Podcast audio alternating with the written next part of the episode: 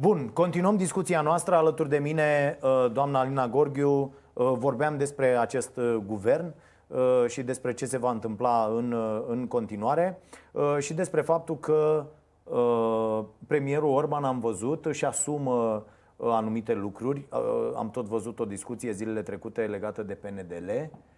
La fel, domne, a, păi PNDL, care e robinetul? Da, oamenii nu înțeleg încă astea două discuții total diferite. Ce măsuri se iau și că măsurile respective sunt unele bune, dezvoltarea locală este mai mult decât necesară, e obligatorie în România ca să ajungem și noi la un nivel ok. uh, de, de civilizație, uh, că niște bani de acolo sunt sifonați către niște clienți de partid Asta s-a întâmplat în ultimii 30 de ani cu toată lumea și de aia avem instituții. PNDL-ul este un proiect extraordinar de bun pentru comunitățile mici în special. Uh, după cum ați văzut, comunitățile mari, municipiile mari au capacitatea să absoarbă fonduri europene în diverse proiecte și au făcut-o cu vârf și îndesat, în anumite părți, de, nu în toată România, din nefericire.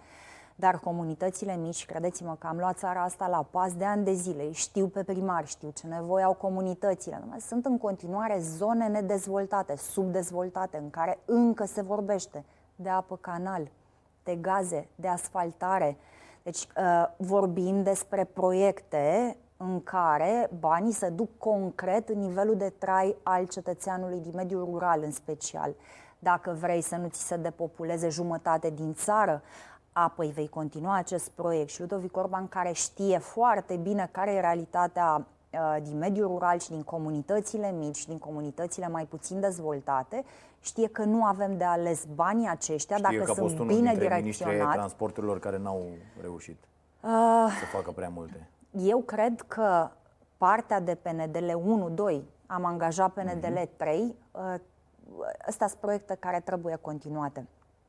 Mai departe, că fondul acela de dezvoltare la dispoziția primului ministru imaginat de Teodorovici, în care s-au băgat miliarde date cu dedicație, 80% sunt pentru primar PSD acum, în ultimele săptămâni uh, de guvernare uh, dăncilă. Asta e altă poveste. I-au chemat acum să semneze contractele ca un stipendiu uh, de final de mandat, de final de guvernare PSD. Cu asta nu mai sunt de acord adică direcționarea discreționară a banilor, exclusiv pe criterii politice, pentru că doamna Dăncilă acum nu-și tranșează intrarea în turul 2, își reglează conturile pentru Congresul PSD în realitate, care se așteaptă da. acum, ca după prezidențial orice partid are în realitate alegeri în interiorul partidului. Bun. Cu asta nu mai sunt de acord, că să ne cumpărăm primarii din partide cu bani de la stat deja e cam mult, părerea mea.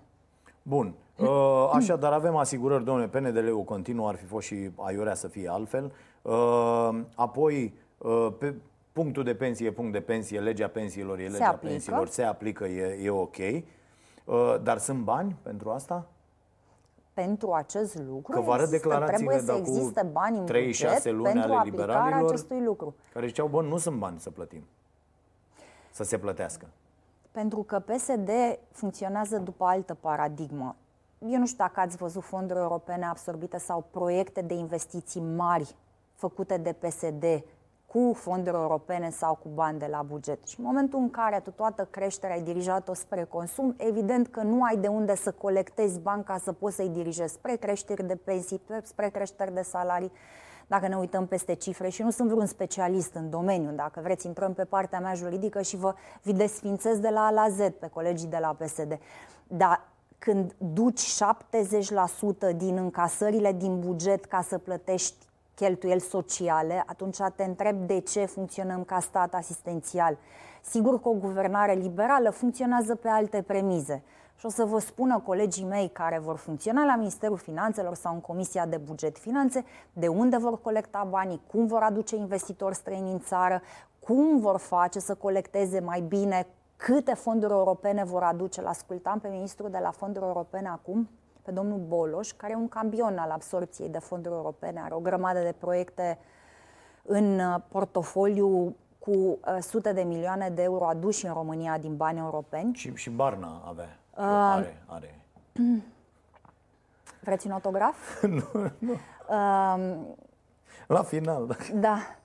Um, vedeți, mi-ați uh, ați vrut să mă deturnați de la fondurile nu, nu, europene. Spunea nu, uh, da. ministrul Boloș, uh, ministrul de la fondurile europene, sper să nu se supere fanii domnului Barna, chiar n-am, era o glumă proastă. proastă. Um, povestea despre riscul uh, din 2020 dacă nu se fac acum niște pași foarte clari de dezangajare a câtorva miliarde.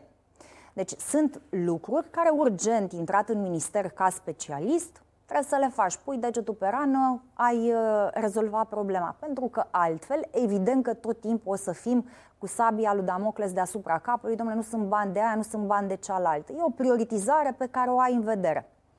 Vom vedea cum uh, ne vom descurca. Nici nu spun că vor fi bani să arunci uh, pe geam la toată lumea și să ai 6% spun. și pentru Eu am educație pe și să ai și... asta a fost și domnul Câțu da. și nu mi s-a părut că are soluțiile necesare pentru a acoperi uh, lucrurile astea. Uh, și ok, hai să vedem, legea e lege, legea pensiilor, dar hai să vedem cu salariul minim. Rămâne, nu rămâne, e ok și când crește? Păi eu am auzit-o pe premierul uh, Dăncilă da. uh, cu un mesaj, cred eu, neadecvat pentru un prim-ministru demis. Și anume că în ultima zi uh, în care va popula uh, Palatul Victoria, va da hotărârea de guvern de creșterea salariului minim cu 100 de lei. Nu? Asta a fost declarația. În ultima zi de mandat asta fac. Declar... Dă la Viorica pentru voi, Declarația, sărachilor. păi așa. nu așa sună, așa. decret de pe vremea lui okay. Ceaușescu, că da. așa sună. E, e cinică. Să dai 20 de euro, să cre... paradoxul e limpede. Odată o să-mi spuneți că 20 de euro e o sumă mică pentru creșterea salariului minim și sunt de acord. Salariul minim în România, raportat la alte țări europene, domnule, e atâtica. Da? Dacă mă uit la Polonia acum, noi avem cât e salariul minim? 260 ceva de euro față de 511, peste da. 500 de euro. Și polonezii numai în că, următorii trei ani Numai la că oamenii da. aceia, exact, până în 2040 s-au angajat că îl duc la 900 și ceva de euro. La noi, dacă te uiți la ăștia 20 de euro, o să vezi că sunt uh, creșteri administrative pe care inflația ți acoperă imediat. Deci ori faci o socoteală, stai strâm și judeci drept, ori uh, te așezi cu toți specialiștii și vezi cum faci să aduci investiții în economie, infrastructură, ca să poți să crești natural firesc salariile, altfel poți să mai crești cu țărita, că nu o să ajungi nici la nivelul de acum al Poloniei în următorii 50 de ani. Deci genul acesta de, de politică neserioasă, să, nu, să nu vă supărați, n-am să fiu de acord cu ea. În, ultimul, în, în ultima zi de mandat, după ce a mers cu bicicleta, a jucat ping-pong, s-a îmbrăcat inadecvat la Sulina de mi-era frică că răcește primul ministru al României, acum dai în ultima zi, ia uite ce am făcut. Ia de aici, da. 100 de lei la salariu minim. Da, sigur, sunt discuții uh, care trebuie făcute și vom vedea cum le faci, astfel încât să simtă oamenii că salariul minim. Eu nu sunt dintre cei da, da radicali da, discuție, care spun că așa. salariul minim n-ar trebui să existe. Evident că trebuie să existe, te uiți în toată Europa. E o, în uh, America, e, așa? Hai să ne uităm aproape. Da. Te uiți în Europa. Toate, da. aproape toate statele europene au salariu minim. De ce? Pentru că ai nevoie de solidaritate în societatea românească. Sigur, da. oricât de liberal ar fi guvernarea, pornind de, de la niște Și atunci de ce atât sănătoase. de multe mesaje împotriva salariului minim din interiorul PNL? Ca cum ar fi? Oh! Păi vi dau de la Florin Căci, Roman, uh, Câțu, o grămadă. Nu, nu uh, cred așa ceva. Gigel Știrbu. Nu cred așa ceva. Cum nu crede? Nu vă cred. Păi dacă au zis toți oamenii cred, ăștia. Da, refuz să cred așa ceva. uh, acum, serios, salariul, da. nimeni n-a spus că va renunța la salariul minim. Nici măcar Florin Câțu sau Florin Roman sau uh, niciun Florin din PNL. Uh, la modul foarte serios, discuția a pornit de, de la cum vom face astfel încât salariul minim să crească, dar să și simtă creșterea, să fie una serioasă, dar nu făcută din pix de doamna Dăncilă în ultima zi de mandat. Eu am înțeles Bun. asta. Întrebarea oamenilor și temerea lor uh, temerea oamenilor merge în această zonă. Băi, uh, acești oameni cred structural, ei, așa, nu neapărat structural, ei așa au, sunt educați, că de-aia s-au adunat toți la Partidul Național așa. Liberal, că acest procedeu de creștere prin uh, trickle-down economy, da? deci toată crește toată economia și atunci, domne, uh, reușim da, să creștem și, și salariul minim, nu e, e fals. Deci au de, toți specialiștii serioși în economie de pe planeta asta au demonstrat că asta e o prostie. O să vă și recomand câteva cărți dacă vreți, care explică drag. lucrurile astea.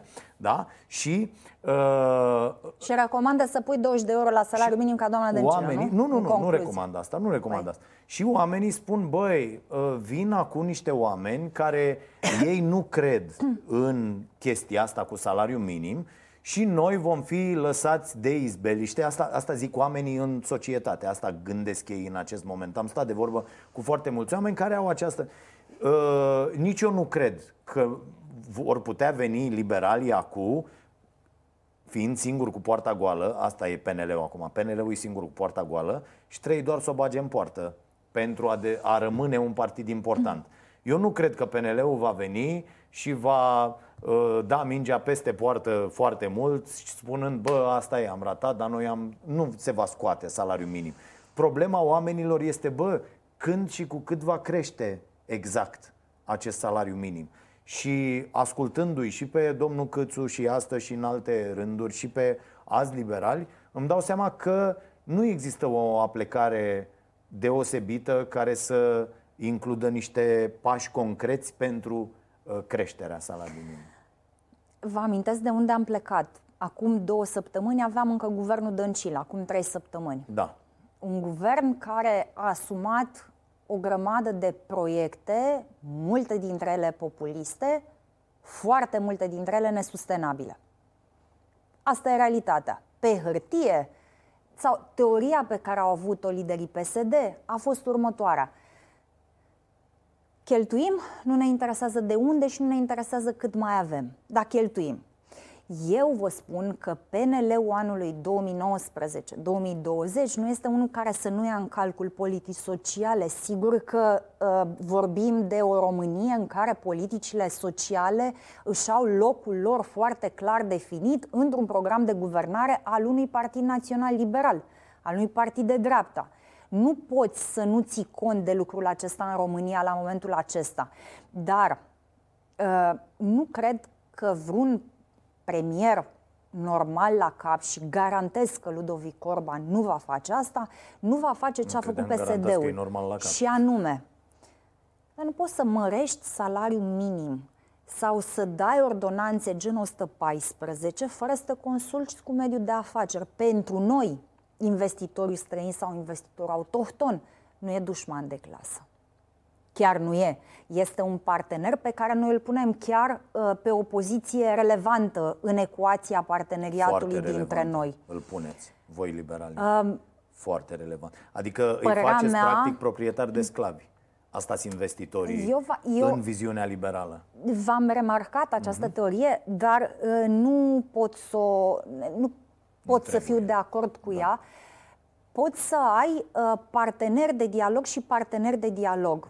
La fel vom discuta și cu sindicate, vom discuta și cu patronate și cu oameni de afaceri, numai că o măsură pe care tu o iei pentru un milion și ceva de oameni, cum este mărirea salariului minim, de exemplu, îți afectează mediul pentru de afaceri, 4 angaj, milioane. 4 milioane, da, scuzați-mă, da. da. Uh, îți afectează mediul de afaceri din România.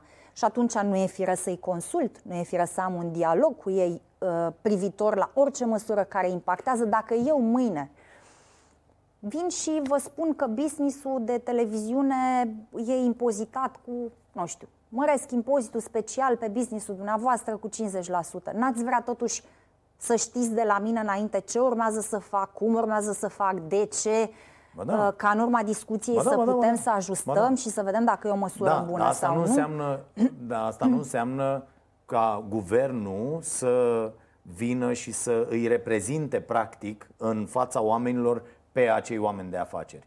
Dacă mergem în Franța, de pildă, și zicem, bă, uitați care, care e treaba... social, eminamente social, da? Da, mer- da, în Franța, un stat, adică eu vă asta vreau, un exemplu, un vă stat un exemplu, social. Un, un exemplu care nu este asta tocmai doresc. uh, uh profilul european occidental uh, din perspectiva Franța? profitului. Uh, păi, mișto, Franța? Cele mai, cele mai sociale măsuri de da. demografie, da, educație. Senzațional. Dar în Franța, niciun investitor, oricât de mare ar fi el, nu poate să plătească sub 10,04 euro pe oră un muncitor. Noi suntem un UE.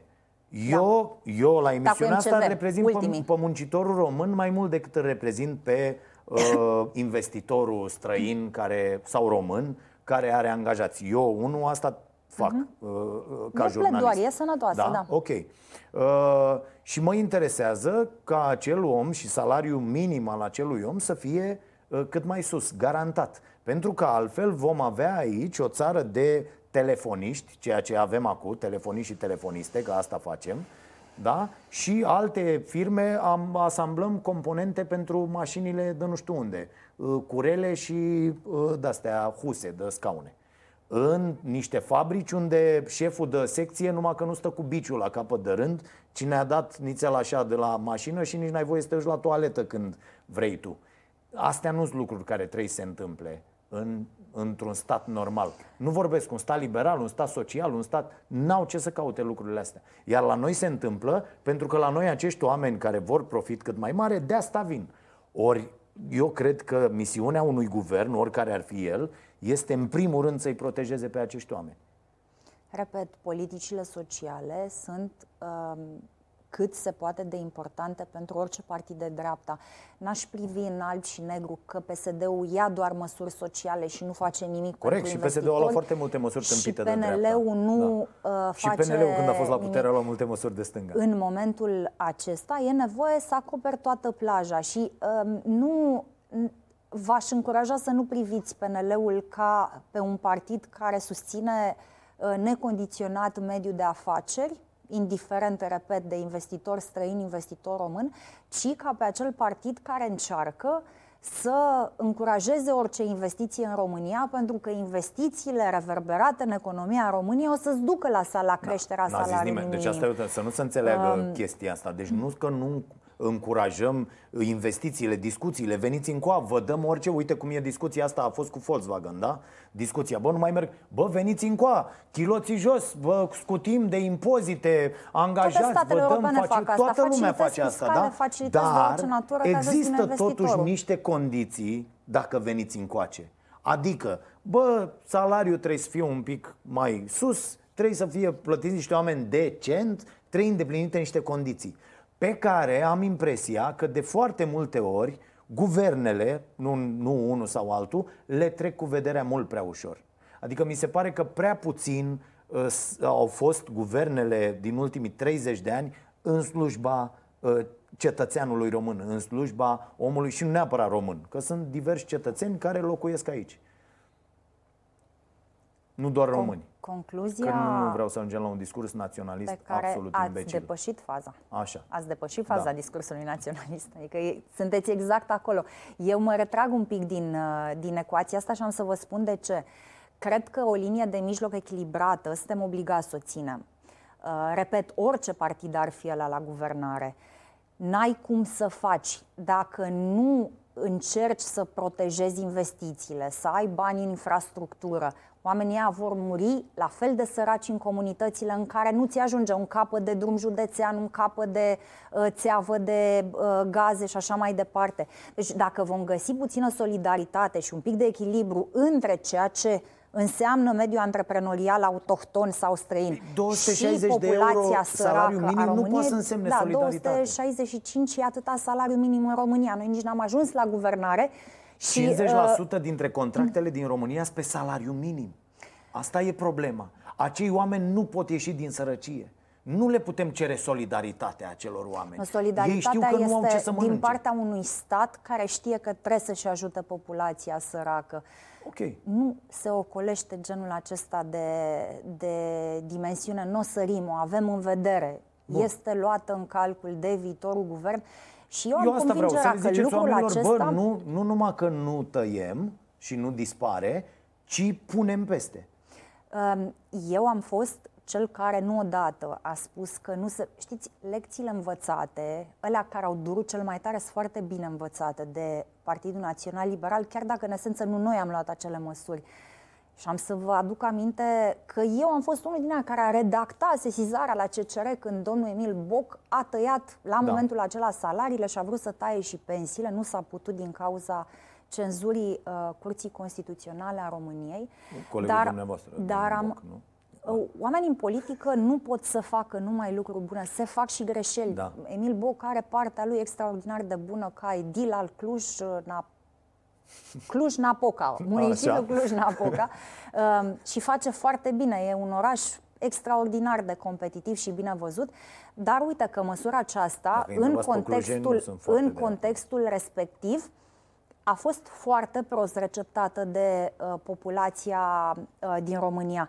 Elecția, eu mi-am uh, chiar dacă eu am fost de partea cealaltă a baricadei, Așa. am internalizat-o foarte bine. Știu că niciun guvern în România de azi, de mâine, de peste Așa. 100 de ani, nu va mai putea să taie salariile românilor. Asta e literă de lege. Okay. În privința... Și nu susține nici cu că aia a fost o măsură bună, nu? Nu, nici măcar acum nu spun da, acest așa, lucru. Da. Nu, nu, că să, Dar să greșelile, tocmai am spus din... că a fost da, o greșeală. Da, da. Greșelile uh, sunt și pe persoană fizică, dar atunci când faci fuziunile, ei și în, uh, în patrimoniu comun al noului partid rezultat. Și atunci explicațiile acestea cred că trebuie date de fiecare dată, pentru că a fost un moment delicat în societatea românească, care n-ar trebui să se mai repete. Uh, motiv pentru care a spus primul ministru desemnat, nu vom avea pensii tăiate, așa cum se spune acum de PSD, da. nu vor fi salarii, salarii tăiate, ba din potrivă, vom respecta legea pensiilor așa cum am angajat-o în Parlament și așa cum a fost publicată în monitorul oficial. Dar vedeți că picați într-o capcană, Vă rog. într-o capcană incredibilă. Uh, una uh, va juga când ne fac observații, stau tot felul de oameni care sunt uh, foarte uh-huh. răi, mai răi decât mine. Da. Și fac mereu observație când invitații spun, spun primului ministru în loc de prim-ministrului. Așa da, Așa. Uh, și am observat-o de mai multe ori. Și a doua, capcana este următoarea, în care pică PNL.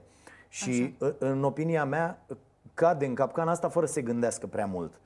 Uh, s-a dus discursul într-o zonă foarte nasoală pentru PNL și PNL a dus discursul, sau mă rog, cu sprijinul PSD, PNL a dus discursul acolo. Adică PSD vine și zice, v-am dat, am crescut, e adevărat, unele măsuri populiste uh, nu s-au, n-au văzut exact care sursele sau nu, dacă îi mai lăsai 2 ani la guvernare, n-ar fi avut de unde și s-ar fi încurcat singuri și așa mai departe.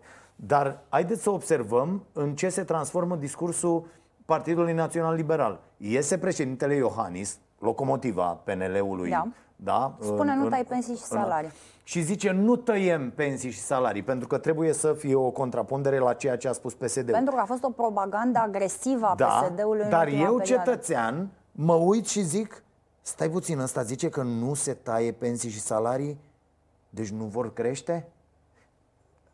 Că, că aici se ajunge, adică omul se uită și zice, bă, stai puțin că eu vreau să-mi spui altceva.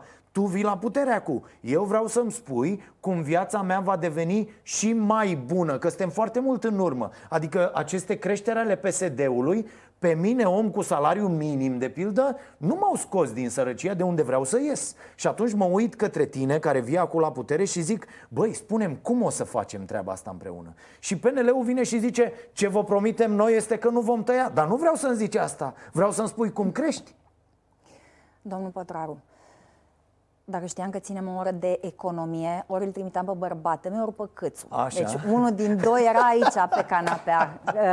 Dar nu ține, eu doi, zic, uite, la nivel ține de discurs. De, ține de bun simț, la, la nivel dar, de eu, discurs. dar eu uh, um, am senzația că vreți să obțineți de la mine un răspuns pe care eu nu pot să vi-l dau și anume, uh, vă voi spune același lucru pe care l-am spus anterior. Atunci când premierul României că ea este mai sărăcuță cu duhul, că e cum e ea. Îți iese da. în prime time de o, o mie de ori și spune vor tăia pensiile și salariile cei de la PNL dacă ajung la guvernare.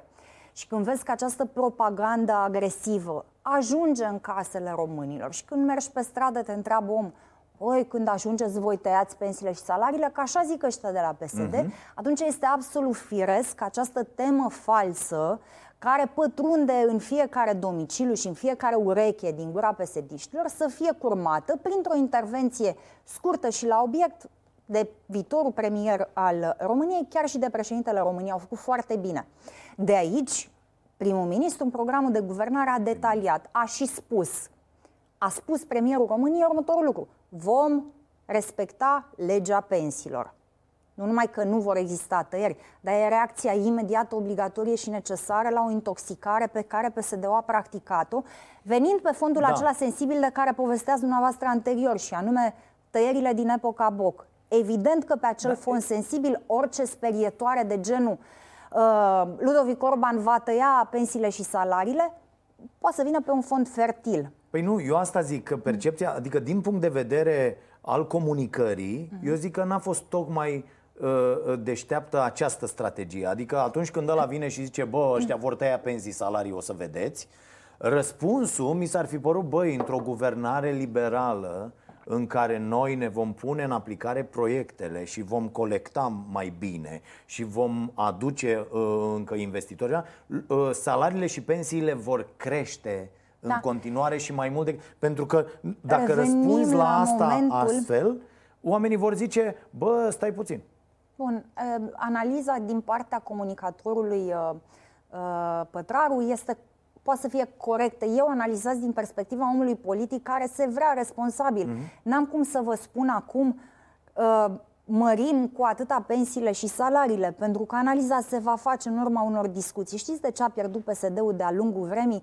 Pentru că s-a prăbușit încrederea odată față de societate prin niște măsuri pe care nu le-a comunicat, prin niște macro schimbări care n-au avut în spate un studiu de impact și pentru că n-a comunicat nici cu Parlamentul, nici cu factorii afectați, cu sectoarele afectate. Și atunci eu, ca liberal, uitându-mă la ultimii trei ani, cum să vă spun eu public, fac asta, mă apuc și măresc pensii, fac uh, salarii, uh, vin așa, cu miliarde. Așa? De ce nu? De ce nu? Pentru că nu e un discurs serios. Eu vă spun așa, da, sunt preocupat de aducerea investitorilor, sunt preocupat să duc bani în, în uh, infrastructura românească de orice natură, Dar sunt preocupat care, să care asigur prosperitatea și bunăstarea. La, la Pentru că general. cifrele, înainte Așa? să intri în pâine, după părerea mea, înseamnă să te hazardezi. Te duci, vezi despre ce e vorba, ți-asumi consultări cu toți factorii implicați și abia atunci, în urma consultărilor, poți să emiți uh, și să vii cu Altfel Doamne facem Vorbiu, judecăți există... de valoare. Ce facem noi acum sunt da, judecăți e... de valoare, știți? Nu, nu sunt de acord. pentru că uh, în acest moment o țară nu e ca o societate comercială și acolo ai niște date, ai ultimul bilanț, ai ultimul... Cum ați vrea ai... să sune un anunț al PNL? Cum, uh, dați-mi un exemplu, pentru că eu nu reușesc să dibui uh, cum ați, ați v-ar suna un mesaj al PNL așa cum trebuie pentru România în momentul acesta.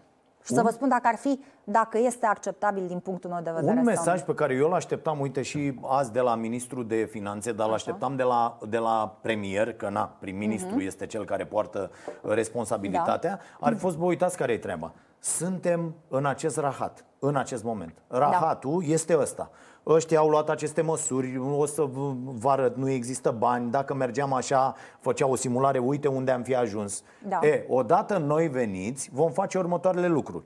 Colectarea va crește de la 30, 40 și ceva la sută cât e acum la 80%, cu banii ăștia vom face asta, vom aduce atâtea investiții, că asta cu venitul, deci preiei o societate, da? Eu dacă merg undeva și dau un concurs pentru uh, funcția de președinte de Consiliul de Administrație sau de CEO sau de ceva de executiv acolo. Dar nu vă faceți o documentare înainte? Ba da, îmi fac o documentare. Deal, că toată da, lumea da, când asta e o țară care nu e închisă.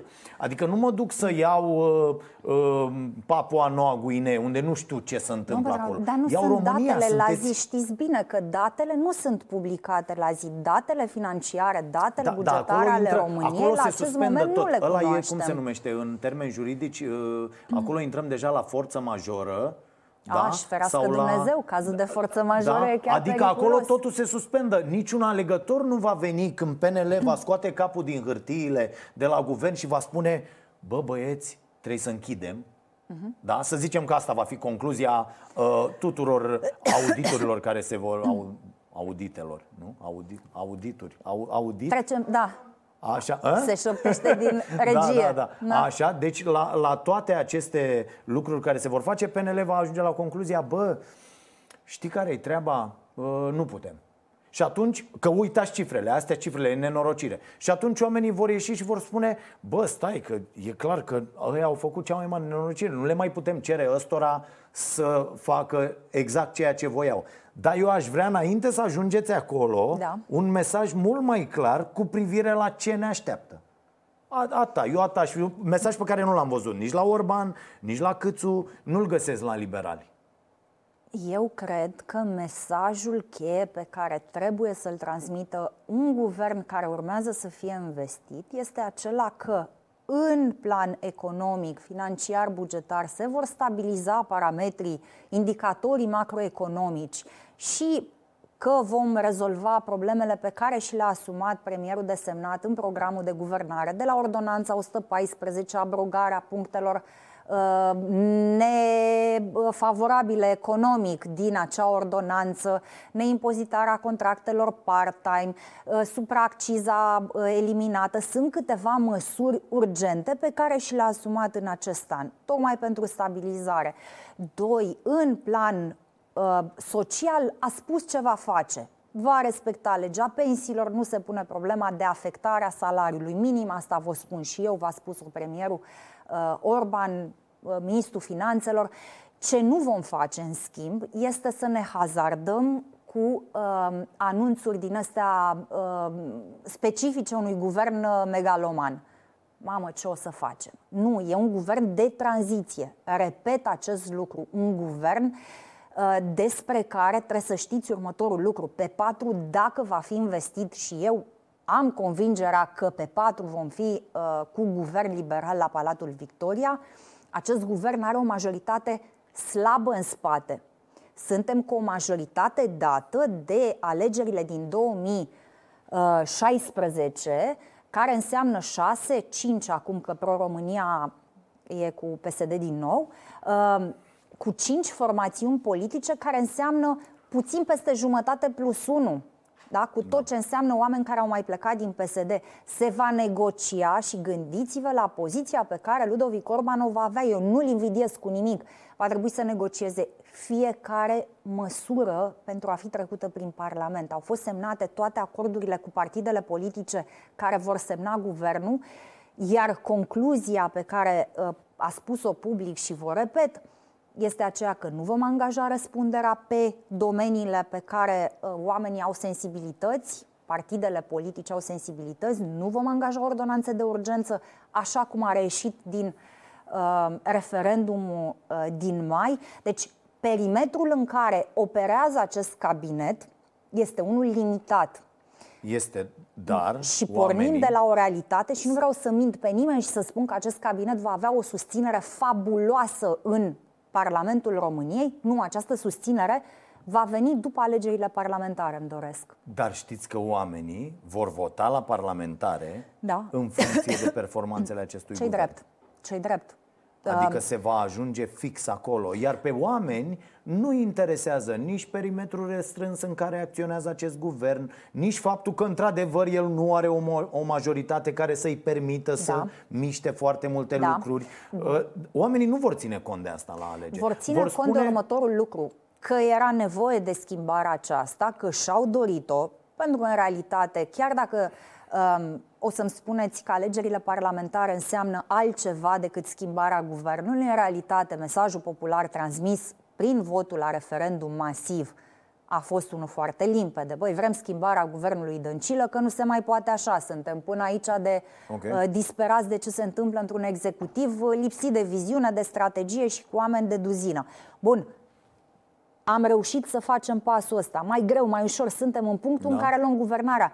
Eu nu cred, cred că nivelul de așteptare e foarte mare, dar în același timp, uh, dacă reușești un exercițiu foarte onest cu uh, românii, să o spun generic, cu fiecare sector în parte și le spui, asta am găsit, asta pot să fac, uh, prejudiciile pot fi diminuate într-o anumită măsură, lucrurile bune care pot fi făcute sunt acestea. Dacă e dialog și consultare, să știți că anul acesta poate uh, să funcționeze bine, în parametri decenți, cu un cabinet articulat. Am exemplu guvernului Cioloș. Să uh, nu credeți că evit subiectele delicate pentru PNL și tocmai de aceea vin cu acest exemplu. Noi am avut atunci, după demisia guvernului Ponta, un guvern tehnocrat pentru care am plătit foarte mult un guvern care practic avea un prim-ministru tehnocrat, o fi fost el plin de bune intenții, dar cu toată structura PSD a statului, cu uh, vicepremierul Dâncu, mi-aduc aminte că pe vremea aia și făcut cădere de calciu la audier, nu știu dacă vă aduceți aminte. Nu. Sper să nu facă nimeni uh, la Așa. noi vreo cădere de calciu.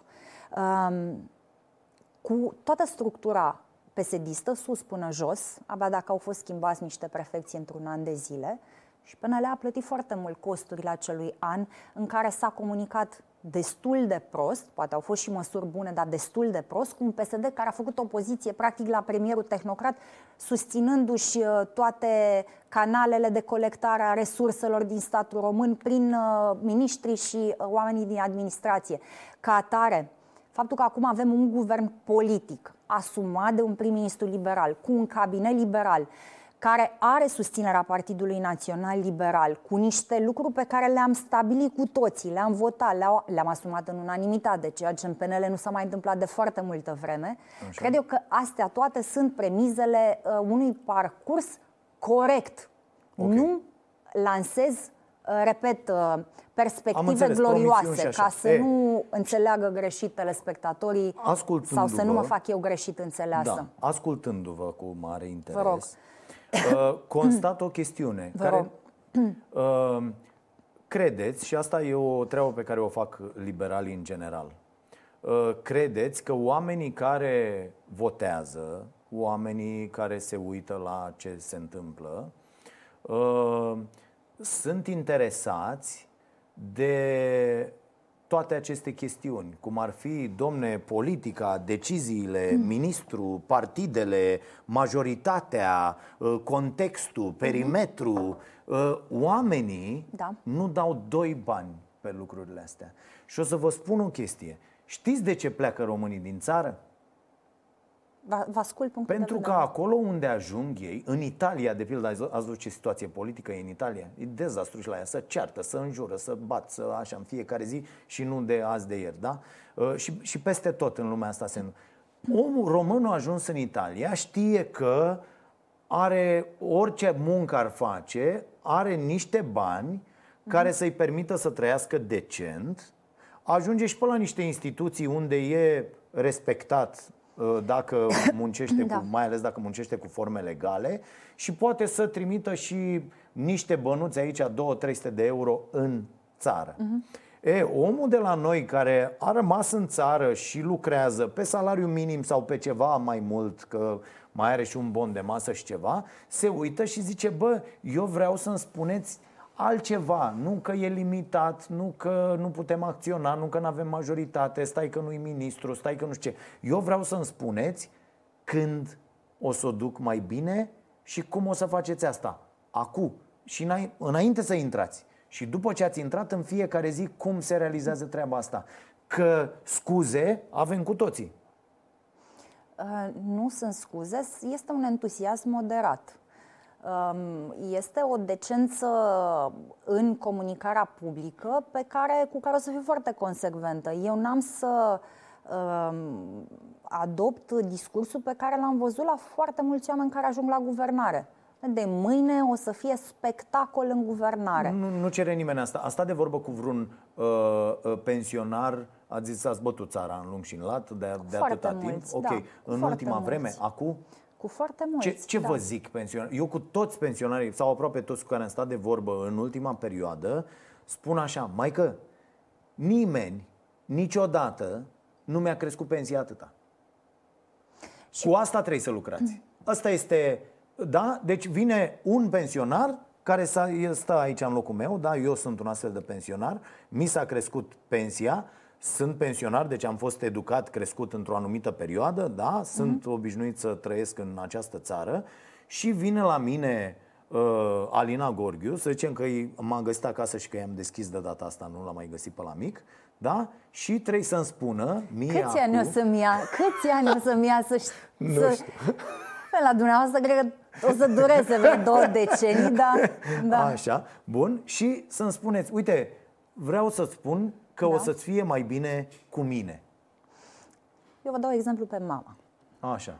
Care e uh, cel mai uh, onest interlocutor nu, atunci când nu, vine că vorba de măritul Mamele înțeleg pensiei. uh, altfel lucrurile. Credeți Mai ales de la... Nu, uh, nu există um, om mai interesat de politică Așa. decât... Uh, Să uită la Antena 3, mama noastră? Nu. Așa. Nu este un spectator. Am voie să spun posturile la Da. alte posturi? Da, uh, da, nu e nicio problemă. Nu, nu vă, nu vă stresez chiar așa. Nu, cu- dar nu stresat deloc. Noi suntem o producție se, se independentă. uită, deci se nu uită e. pe posturi... uh, Și eu fac emisiune de săptămâna asta la două posturi, deci nu e nicio problemă. Bun. Așa.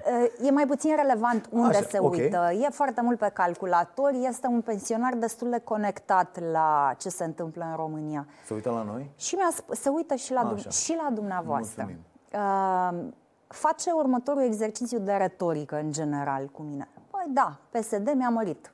Mi-a mărit pensia, foarte bine. Dar votul meu se va duce tot acolo unde cred că e mai bine să se ducă pentru România, pentru nepoții mei, pentru familia mea. Credeți că mama dumneavoastră cu asemenea opinie e reprezentativă pentru pensionarii din România? Dacă mă uit la ultimul vot pentru alegerile europarlamentare, când PSD mărise salarii, mărise pensii și se lăuda cu acest lucru, dând broșuri pliante în ultimul cătun din România, Așa. atunci concluzia mea de bun simț și justificată este că povestea cu v-am dat pensii și salarii ca să ne votați n-a ținut. Uh, PSD a avut o scădere dramatică la vot. Să ajungi la 20% înseamnă că măsurile tale exclusiv din rațiuni electorale n-au ținut. Asta e conclu... Vă rog să mă contraziceți. Eu nu văd cum ecartul acesta e atât de mare de la parlamentare până la europarlamentare dacă oamenii n- n-ar fi înțeles că măsurile acelea nu sunt exclusiv uh, pentru că PSD asta crede că e Au bine fost- pentru au fost mult mai România. multe lucruri. În primul rând vorbim despre alegeri europarlamentare, vorbim despre... o- Avea cel mai fidel electorat PSD-ul din, din România. Da, dar vorbim despre ceilalți care au venit. Mai știți cum a câștigat și Iohannis în 2014? Deci n-a fost vorba de faptul că nu s-a mobilizat electoratul Domnul Pătra, vreun, PS vreun argument al meu vreodată PSD-ului. v-ar putea convinge? Nu, că treaba mea Schimbați e- acum treaba mea perspectiva, e să- vă uitați din Da, partea asta la așa. altă. Mi-ați Păi dat nu. exemplu foarte clar. Doamne, un pensionar spune că Au venit pentru că i s-au ceilalți mărit la asta vot, îl votează. mulți. Nu, Da. nu e așa. N-au mai venit cei cărora le-au mărit pensiile și salariile pentru că oamenii au spus foarte clar Băi, nu e suficient să mărești pensii și salarii Așa. Dacă tu nu ai un stat de drept în România Dacă se uită partenerii externi la tine cu jumătate de ochi așa închis Că Da. devii nefrecventabil și ușor uh, uh, cu miros uh, de sconx Aha, aha. Atunci nu mai e chiar bine Degeaba am eu încă 100 de lei la pensie Dacă investitorii nu vin, ce fac? Cine mi mai plătește în câțiva ani de zile pensia asta? Putem să gândim așa exclusiv și nimeni din România și aici eu nu aici le dau eu credit alegătorilor din România. N- Nu poți uh, să te uiți doar la o fâșie, doar la un segment. Nimeni nu se uită doar la faptul că i s-a mărit salariul sau pensia în România fără să vadă tabloul general. Eu, mi se pare că suntem una din populațiile uh, care e foarte conectată la politic. Foarte conectată. Indiferent pe unde am fost, oamenii știau inclusiv măsuri recente. Măsuri recente luate de guvern, de parlament, ce a mai zis unul, ce a mai făcut celălalt. Da, ideea e ce se întâmplă când ajungem la vot. Pentru că o națiune implicată e o națiune care merge 80%, 90% la vot. Da, Uh, da. Era o dezbatere în Da. societatea românească acum câțiva ani, iar eu eram unul din uh, cei care se opunea fervent la ideea de vot obligatoriu în România. Da. Dar și eu nu o pun. Nu mi se pare că asta e soluția. Da. Cred, obligatoriu cred nu e o totuși, soluție. Nu, da, este Pentru că singura asta variantă acasă ca e și să asta o duci. soluție. E singura variantă ca să duci uh, procentul undeva spre 90%, 90%. Doar în țările unde ai, uh, ai vot obligatoriu te poți duce la procentele astea. Altfel, uitați-vă, în Europa absenteismul este boală rea. Este, boală grea. într-adevăr, și noi le dăm românilor în cap că nu vin la vot în condițiile noi în care, stăm binișor. Uh, Încă în noi condițiile în care am stat chiar foarte bine și la alegerile astea. Dar, repet, uh, diferența aia n-a fost dată de absența publicului fidel PSD-ului, o să vedem și acum, ci de ceilalți oameni atât de scribiți de ce se întâmplă încât s-au mișcat și au venit la vot. Deci e vorba de alegătorii de dreapta, uh, de dreapta care în mod normal nu se deranjează să vină. Asta e cu totul altă da. discuție. Revenind la această campanie. Da. Uh, cât de mult uh, credeți că uh, contează, cântărește uh, faptul că președintele Claus Iohannis nu vorbește uh, în afară de întâlnirile cu PNL, am văzut și zilele trecute și cu oamenii de la PNL uh-huh. și de niște mesaje de astea în fața unor camere puse unde jurnaliștii nici măcar nu pot să întrebe nimic, uh, acest președinte n-a comunicat, de, eu nu zic că Iohannis a fost un președinte slab, prost, uh-huh. dar a fost un președinte care atât de arogant, care n-a comunicat deloc cu nimeni. Și dacă îmi ziceți o țară, o țară, în afară de dictaturile alea nenorocite, unde președintele ales democratic n-a dat un interviu 5 ani să le vorbească oamenii, oamenilor, da? să meargă la televiziunea națională, să vorbească da? să răspundă unor A, da. întrebări, da. nu neapărat să vorbească. Deci asta eu nu cred că e comunicare comunicarea asta unidirecțională nu este comunicare. Eu ies și vă spun ce vreau eu. Eu vreau ca oamenii, prin intermediul jurnaliștilor, se întâmplă asta peste tot în lume, să poată să adreseze întrebări. Să întrebe, domne, uite cum e cu asta, cum e cu asta, ce părere ai despre asta și președintele să răspundă. Mi se pare un mare minus, mi se pare cel mai mare minus. Iar faptul că nu există o dezbatere electorală pe bune cu toți candidații, bun, proști, tâmpiți, cretini, vorbeam aseară cu Cătălin Tolontan exact despre treaba asta. Da, de ce președintele Iohannis consideră că nu e demn pentru el să se așeze cu o proastă semi-analfabetă la o discuție și să discute, sunt candidații care în sau cu diaconul, sau cu acel cumpănașul. Sigur că va polua discuția, sigur că va fi o chestie, da, și Iliescu asta cu toți de vorbă și cu Becali și cu Vadim și cu toată lumea și, și uh, Constantinescu a făcut treaba asta și Băsescu a făcut-o. De ce se refuză dialogul uh, și există această stare de superioritate fantastică? Și vă întreb pe dumneavoastră pentru că nu pot să-l întreb pe președinte. Eu nu pot să răspund în locul președintelui, dar pot, da, e normal? dar pot să vă răspund cu o întrebare, de exemplu. Credeți că este esențială o dezbatere electorală în această campanie uh, pentru că oamenii nu-l cunosc pe președinte? Credeți că e nevoie ca președintele să iasă într-un interviu la o televiziune să spună lucruri uh, noi? Adică nu să spună, să eu, răspundă la întrebări. Eu, eu aș vrea ca președintele sunt, meu sunt... pe care ar treb- ar, aș putea să-l aleg a doua oară să-mi răspundă la câteva nelămuriri pe care le am în legătură cu primul său mandat. E o, e o cerere legitimă spun... din partea alegătorilor? Absolut orice fel de răspuns la întrebările pe care electoratul din România le are înseamnă o nevoie legitimă. Uh, sunt sigură că președintele, în diversele sale intervenții, a reușit să acopere mare parte din răspunsuri. Eu vă spun că am alte nevoi s-ar putea ca majoritatea să fie ca dumneavoastră sau să, să se regăsească în modelul meu. Uh-huh. De exemplu, eu am fost convinsă că îl voi vota pe Claus Iohannis al doilea mandat în momentul în care s-a dus peste cabinetul uh, PSD uh, în cazul ordonanței 13 și a blocat acea ordonanță sau în momentul în care s-a dus în piață la meeting în mijlocul uh, sutei de mii de români sau câți eram acolo uh-huh. și n-a avut niciun fel de inhibiție să-și spună punctul de vedere. Sau am știut de asemenea că nu am altă opțiune uh, de vot în momentul în care l-am văzut cu Trump. Uh, pentru mine există... Asta cu Trump există, că face bine cuiva există, pe planeta asta? Uh, sigur că da, n-ai da. cum. E un parteneriat strategic uh, pe care n-ai cum să-l ignori ești în zona Cred... asta, e sănătoasă orice fel de asociere cu uh, uh, Statele Credeți că Unite și Trump ne a face crezut foarte că bine. Iohannis e președintele Poloniei, că le-a ridicat lor avizele după ce a fost Iohannis. Și cred că trebuia să ne le Vom ridice fi, nouă. vom fi și noi în situația asta. Da. Dacă vom avea un stat de drept cum trebuie și dacă vom uh, avea oameni credibili în raportul cu uh, instituțiile europene, nu vom mai avea nici MCV, vom fi și partea Schengen până una alta, cred, și nu fac pledoarie în gol. Președintele Iohannis chiar a fost singurul om care, din perspectiva politicii externe și al relațiilor cu partenerii externi, a fost garanția de care aveai nevoie într-o oază de instabilitate. A fost, ăștia suntem, cu, uh, ast, cu mesajele astea am defilat. Deci eu nu simt uh, neapărat nevoia unor răspunsuri uh, într-un interviu. Nu știu dacă le va face sau nu le va face. Repet, este opțiunea uh, candidatului Interviu și Claus dezbatere. Iohannis. Nu credeți că o dezbatere e ok? Personal, nu simt nevoia unei dezbateri cu uh, cumpănașul, Mircea Diaconu și ce ați mai doamna Dăncilă și ce ați menționat. Eu sunt un, un Barna? consumator de politică. De ce nu l-ați vedea Am pe văzut Iohannis discutând cu oferta. Barna?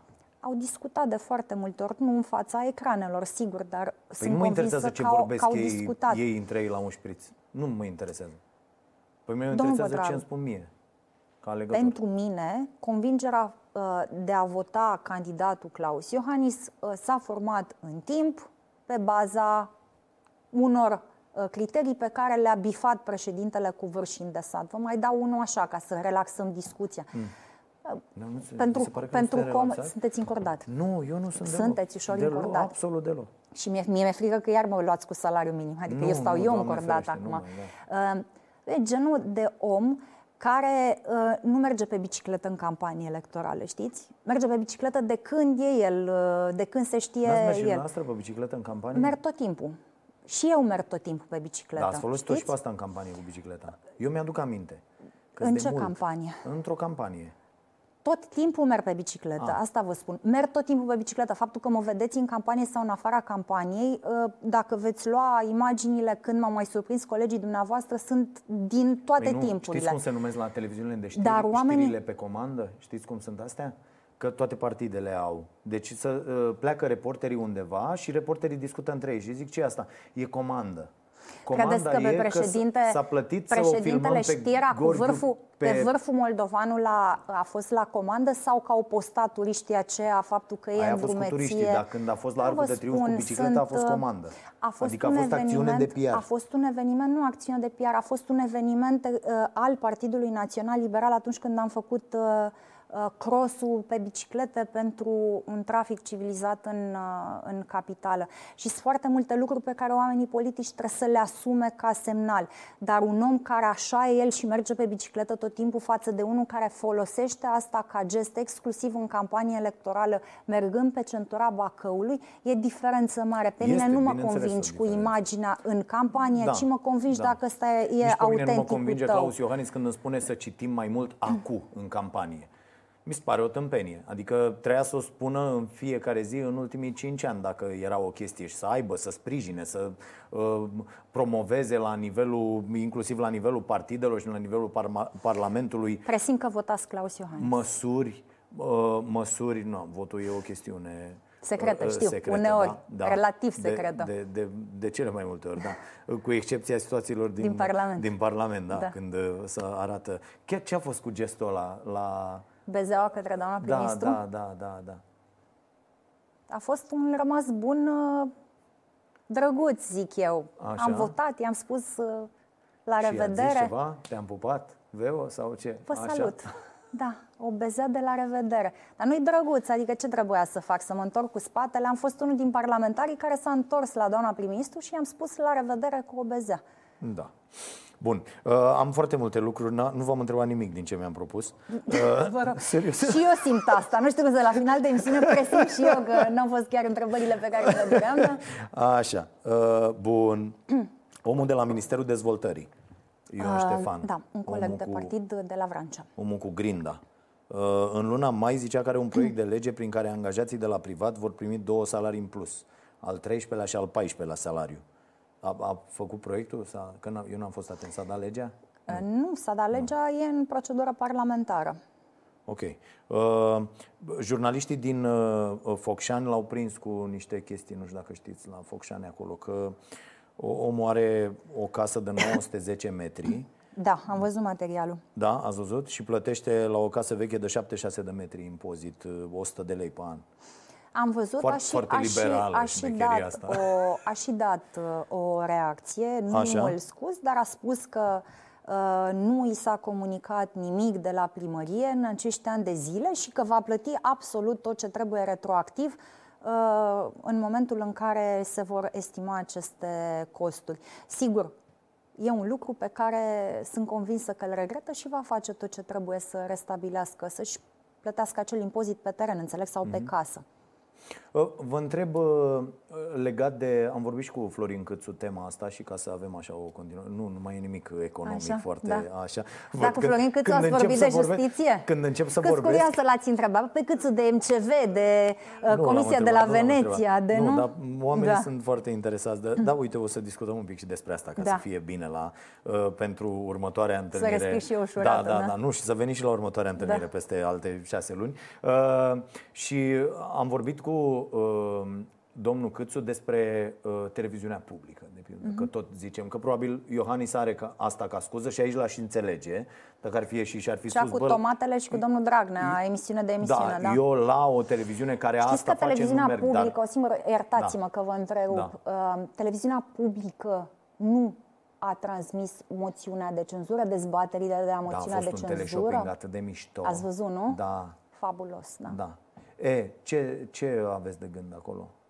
Păi sigur, raportul e în Parlament. Raportul nu raportul, ăla publice. pică raportul, nu știu ce, la la la. Păi să pice și să schimbi okay. Uh, conducerea, că n-ai da, ce face cu genul ăsta legea? de conducere care este sclavă la PSD, apropo de sclavi și negri pe plantație. Da, dar legea acum permite PNL-ului, de pildă, sau partidului care va câștiga la parlamentare anul viitor 70%, să-și spună uh, acolo proprii sclavi.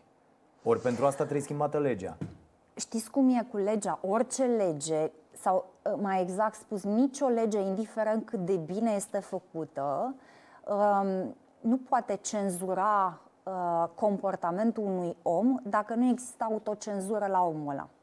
Ca să mă exprim și mai pe șleau, dacă omul pe care îl pui uh, într-o instituție publică, n-are decență, n-are limite, n-are bun simț, uh-huh. uh, poți să ai cea mai bună lege din lumea asta. Și el tot va da kix și tot va da rasol și tot își va da în petec. Ca atare, uh, cred că soluția este selecția de, de cadre, nu atât legislația în vigoare pentru că s-au perindat foarte mulți în TVR-ul ăla, numai soluții, una mai nefericită ca cealaltă. Da, dar problema e în Parlament, nu la TVR. Păi problema, problema este în, în Parlament că faci Parlament. tu selecția, că o majoritate, oricare ar fi ea, își pune un om care are coloana foarte flexibilă și știți, face așa. Da, problema uh. e că atunci, chiar atunci când, uh, să zicem, să zicem că majoritatea parlamentară zice, bă, ok, numim pe cineva care să fie profesionist, care să... Da. În condițiile în care eu pot să te dau afară în Parlament imediat că n-ai șapcă, pentru că nu sunt trecute acolo niște criterii foarte clare. Tu poți să fii pe plus cu banii, pe ceea ce eu tâmpenie să cerem la TVR și așa da. mai departe. Ba, ba da, de exemplu, uh, Irina Radu, Radu pusă de PSD și dată jos de PSD, n-a avut un raport pe cifre N-a mai avut pierderile negativ. pe care le-au diminuat din pierderile cu istorice. Plată, da. dar... Cu taxă sau fără taxă? La TVR? Da. Din punctul meu de vedere, orice serviciu public trebuie achitat. Ok, da. Acum nu vorbim Asta de, și mie, de, și mie mi se pare de taxe, super ok să fie o uh, taxă. La... Da. Pentru că astfel cetățenii știu că acea televiziune a lor, plătesc pentru da, ea, pot să-i ceară Acum putem să divagăm discuția pe ce spuneați anterior. Nu dacă plătești o taxă pentru un serviciu public, merită să ai un serviciu echilibrat Corect. pe care îl primești. Corect. Nu uh, Corect. hasnaua de serviciu și, pe care politicul o transformă. Taxa, nu? Bă, noi vă dăm uh, banii. Ați văzut ce credea doamna Gradea despre această taxă. Bun. Uh, v-aș întreba un pic despre uh, colectiv și ultimele da. Uh, dezvăluiri, pentru că mâine uh, se fac uh, patru ani. Cum ați privit aceste lucruri care se desfășoară de o săptămână cu filmulețul respectiv publicat de Libertatea și cu reacțiile de după. Dacă e ceva în spate, că nu vreau să intru în, în teoriile conspirației. N-aș Așa, vrea, că okay. nu, nu, nu rezolvăm nu, nimic. Cum vi se pare reacția instituțiilor? Discutăm strict despre Mi se instituții pare și... că funcționăm după ureche.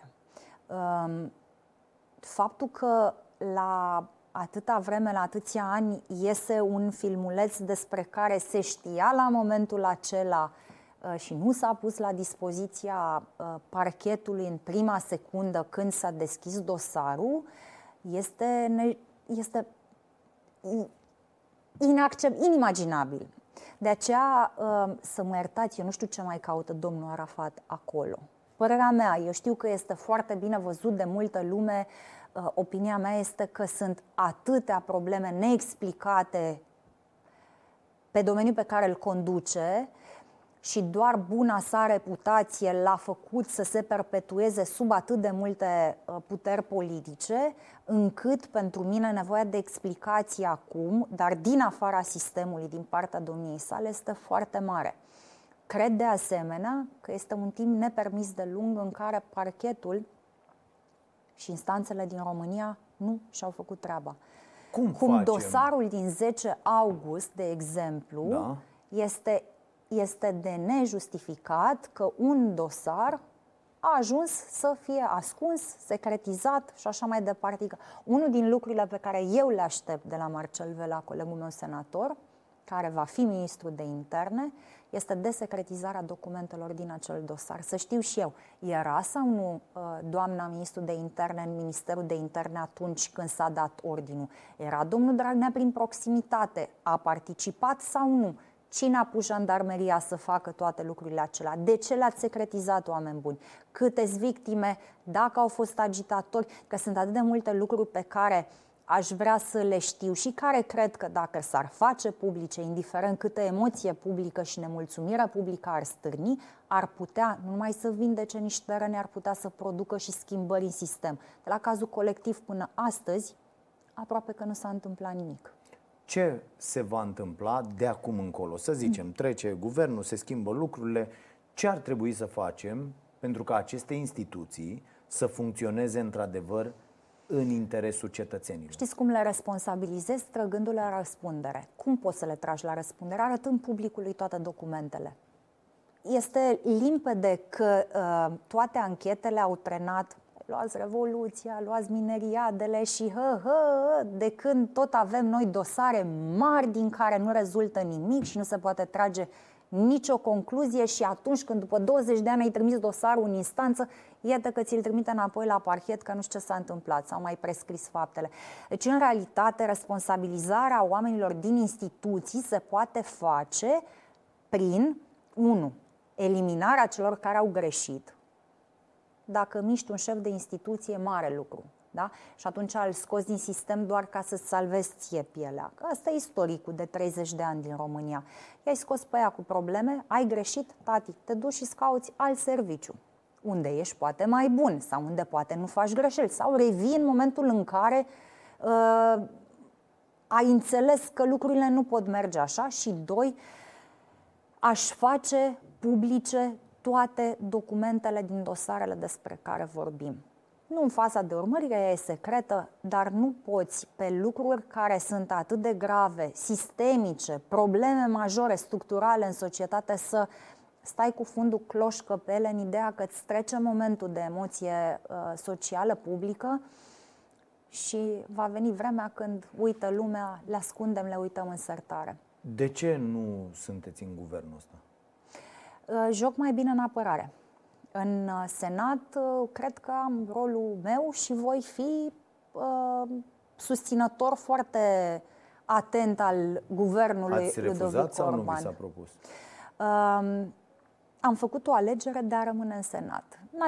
Sunt lucruri care țin de, de deciziile PNL și uh, cred că rolul meu este mult mai uh, important în uh, Senatul României. Hai, serios, asta Foarte nu, serios. Nu-mi place deloc răspunsul ăsta. Că am făcut alegerea să rămân în Senat, cred că e un nu, răspuns destul idee, de tranșant. Eu, eu dacă mă uit la un guvern Dar nu e prima și, dată, să știți. Și când... văd oameni importanți din PNL care nu sunt acolo, mă gândesc așa, unu, E carne de tun, guvernul ăsta și l-au pus acolo că, bă, o pica, nu pica și așa, nu știu ce. Și las că noi ne Dar nu credeți că gândim prezența după. unor oameni politici cu experiență e la fel de relevantă și în Parlament, unde majoritatea va fi foarte complicat de gestionat? În Parlamentul ăsta, unde cumperi cu în- trei ciorbe de burtă pe cine vrei, E, dacă era așa de simplu, trecea de mult o moțiune de cenzură. Păi uite că ați Foarte trecut-o. greu, N-a foarte fost, greu. Da, a Foarte fost greu. greu că... Uh, Eu, eu cred că rolul Parlamentului va fi unul foarte important în acest an.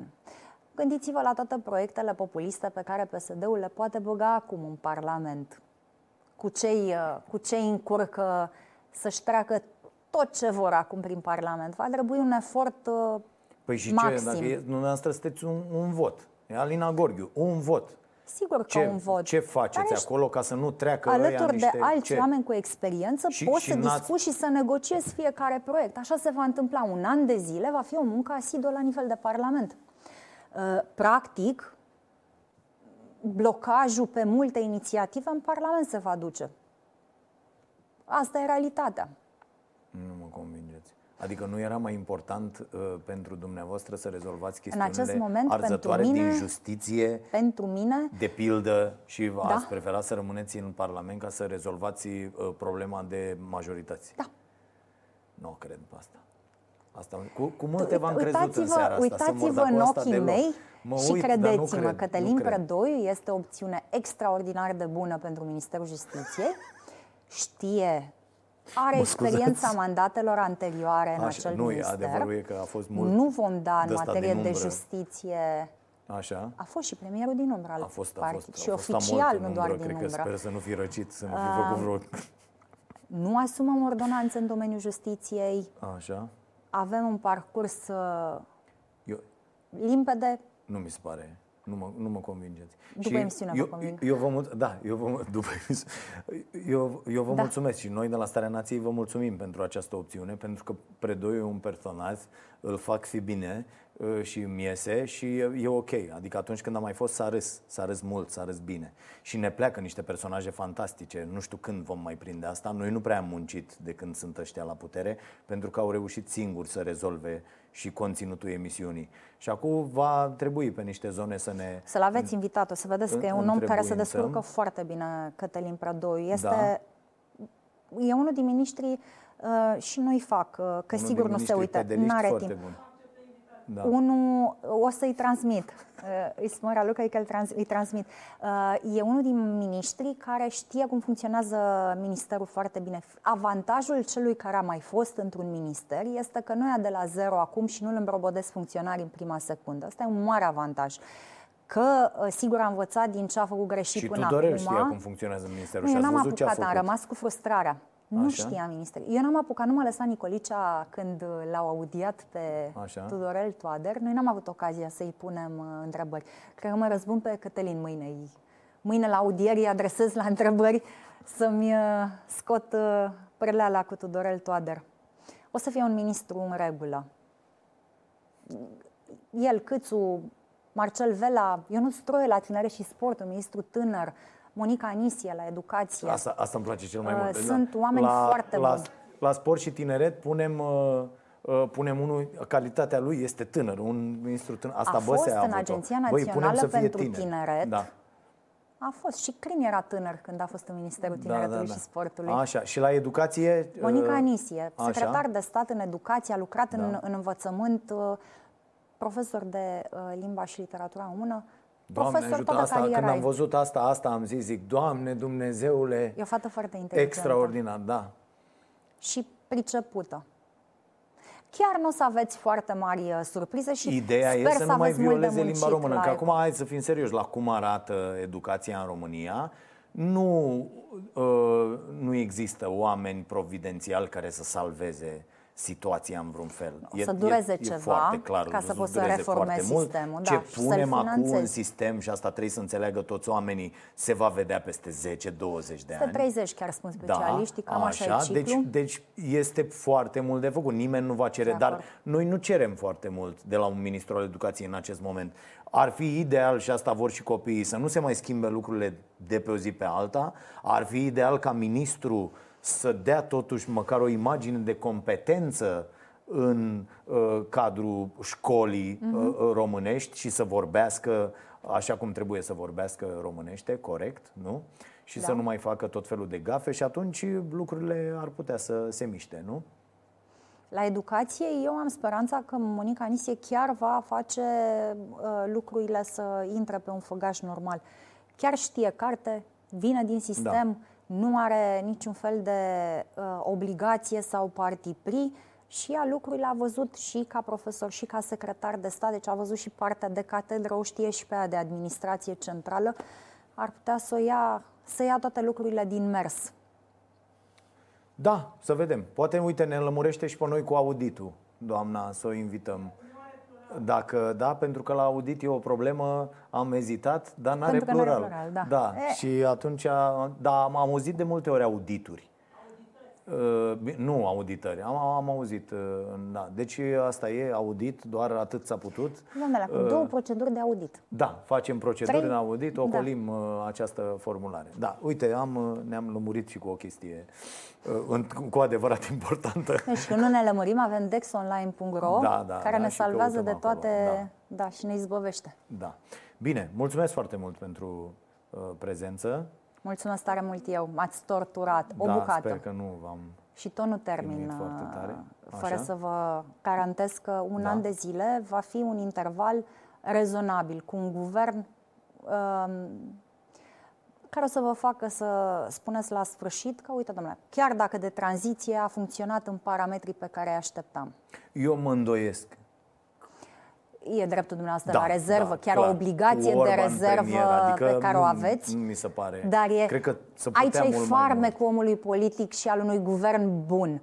Da. Să schimbe obligația de rezervă pe care o are un om de calitate și să o transforme în, uh, într-un zâmbet la finalul A, abia anului. Aștept. Abia aștept să poată să facă asta Orban. Îl cred total incompetent pentru funcția asta. Cred că la fel ca Dăncilă și-a depășit de mult uh, uh, nivelul de competență. O să fie o surpriză o, o plăcută. Să, să vedem, o surpriză. Că Bine, pentru oamenii mulți se nu mai e o schimbă, surpriză ce a reușit uh, Ludovic Orban în intervalul ăsta uh, de timp. Da. da. Pentru unii uh, e o confirmare a uh, Este, este. Să unui ajungi parcurs din corect. cercetat la DNA în nici cât trei ani uh, premierul României, dacă se va întâmpla treaba asta. Mulți au fost Este cercetați la ceva. DNA și au fost achitați ulterior. Acum n-ajung Aproape toți, toți. premieri României, știți? Aproape Asta e toți. avantajul. Da, o să vedem ce va fi. Bine, mulțumim, v-am ținut foarte mult uh, mulțumesc în seara eu. asta. Uh, mulțumim pentru prezență. Ne vedem de luni până joi de la 22.30 la Prima TV. Să fiți iubiți!